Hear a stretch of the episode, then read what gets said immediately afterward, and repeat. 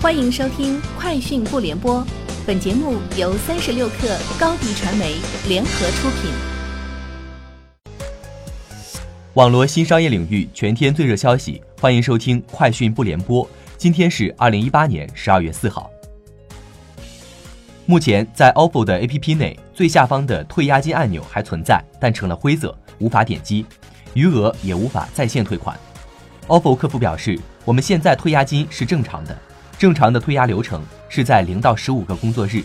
如果说有退款异常的情况，大家可以拨打我们的人工客服电话。据香港电台报道，一项调查显示，上海是亚洲生活成本最贵城市，新加坡及香港分别排第二及第三。据报道，该项调查追踪亚洲十一个城市共二十二项商品价格，发现以美元计价。二零一八年，亚洲城市高端生活成本按年升百分之二点九一，创八年来最大升幅。上海重新超越香港，成为亚洲生活成本最贵的城市。新加坡排第二，香港则由榜首跌至第三位。吉隆坡是生活成本最便宜的城市。据财经杂志消息，优酷原总裁杨伟东此次涉嫌贪腐的项目，主要集中在优酷于二零一八年春季推出的《这就是》系列综艺。阿里内部对于杨伟东的调查已经持续一段时间。杨伟东此次涉嫌贪腐的项目主要集中在优酷于二零一八年推出的《这就是》系列综艺，主要是关于综艺项目的收支问题。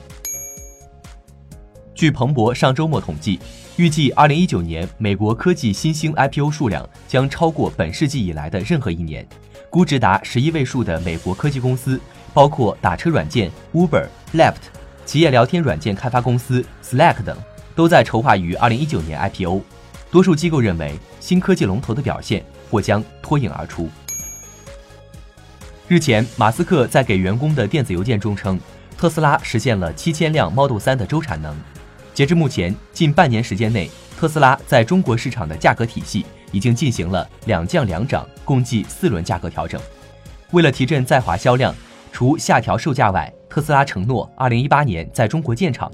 最近计划面向社会公开招聘生产主管等三十余个职位，均表明马斯克亟待降低成本以及为大幅扩张的产能找到销路。三十六氪讯，针对火融安全实验室发布预警，称微信支付勒索病毒正在快速传播。支付宝安全中心表示，已第一时间跟进，目前没有一例支付宝账户受到影响。针对此类风险，支付宝风控系统早有针对性的防护。包括二次校验、短信校验码、人脸识别等，即便密码泄露，也能最大程度的确保账户安全。即便出现小概率的账户被盗，支付宝也承诺会全额赔付。日本经济新闻报道称，夏普在日本裁掉了三千多名外国工人。这家苹果供应商正在将 iPhone 传感器的生产转移到母公司富士康旗下的一家中国工厂。在夏普大幅裁员之际。日本正开始就是否在本国劳动力短缺的情况下引进更多外国工人展开讨论。三十六氪讯，百度宣布，公司提议通过重新开放公司现存二零二四年到期、利率为百分之四点三七五的高级债券续发高级债券。百度计划将来自于此次债券发行交易的收入用于偿还现有债务和一般企业用途。以上就是本期节目的全部内容，明天见。欢迎添加克星电台微信号，微信搜索“克星电台”的全拼，加入我们的社群，一起交流成长。高迪传媒，我们制造影响力。商务合作，请关注公众号“高迪传媒”。